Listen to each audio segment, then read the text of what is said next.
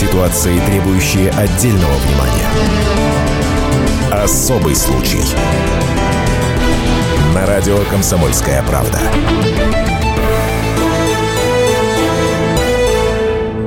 Преступление века. Женщина из города Читы украла из коммерческого банка 10 миллионов рублей. В течение нескольких лет она меняла настоящие деньги купюрами из банка приколов. Когда банкиры устроили ревизию, открыли хранилище, а там вместо настоящих купюр стопки билетов банка приколов. 60 тысяч евро, 70 тысяч долларов и 110 тысяч рублей. Точнее, дублей. И этой истории очень удивилась продавец банка приколов. Офигеть, что еще могу сказать?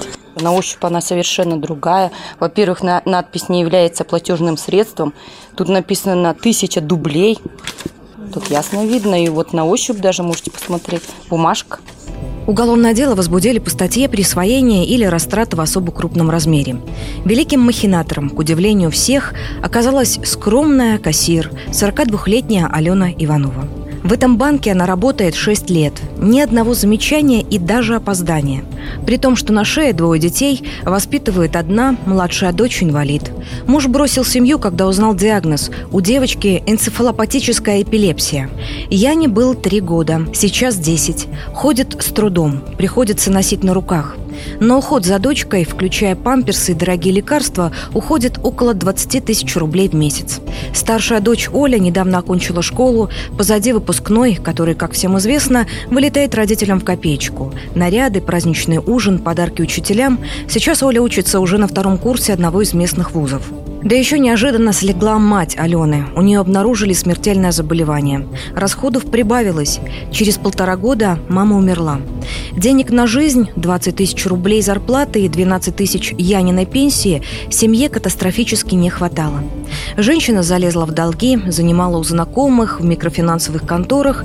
И вот, когда долги просто приперли к стенке, ей пришла мысль занять денег у родного банка. Признается, опуская глаза, что хотела взять незаметно и также незаметно вернуть. Понимаете, я вот первое время возвращала деньги, но потом стало совсем тяжело.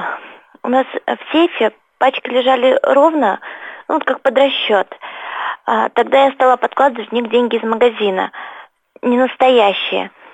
Как только в банке об этом пошли разговоры, я сама пошла к начальству, во всем призналась. Все рассказала. Помощи от коллег Алена не ждала. Однако благодарна, что на работе помогли с организацией похорон матери, 9 тысяч выделил банк и скинулись коллеги. В самом банке происшествие прокомментировали очень скупо. Говорят, что нареканий в адрес этого кассира никогда не было, а ее признание о подмене денег стало для всех неожиданностью.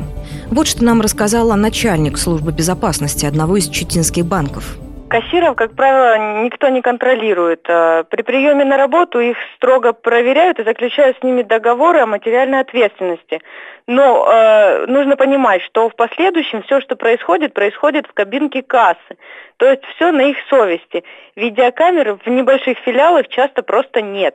Но ведь в кассе деньги после закрытия банка не хранятся? Да, кассир сам сдает их в хранилище, но перед этим он пакует пачки и сам удостоверяет эти пачки своей подписью. И в хранилище купюры не пересчитывают? Нет, только количество пачек. А на подлинность купюры проверяются только при получении их от клиента. И если не случается ЧП, ревизия проводится выборочно. То есть берут 30% от всех денег в хранилище. Поэтому, скорее всего, сразу и не раскрылось преступление. Несколько лет она меняла настоящие деньги на прикольные. И никто вроде как и не заметил подвоха. Сейчас идет расследование, механизм совершения преступления не разглашают, да и адвокату огласка не нужна. Ему нужно выстроить линию защиты. Женщина под подпиской о невыезде. Большую часть похищенного она потратила. Официально установлено, что дорогостоящего имущества у Алены нет. Это видно. Старенький дом в пригороде, удобства на улице, топят дровами, а на них, кстати, нужно примерно 60 тысяч рублей в год.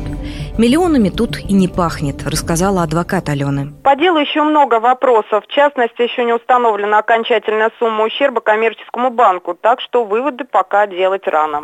А мы не делаем, просто с карандашом в руках, прикидывая суммы, понимаем, что пазл не складывается. 10 миллионов, сумма немалая.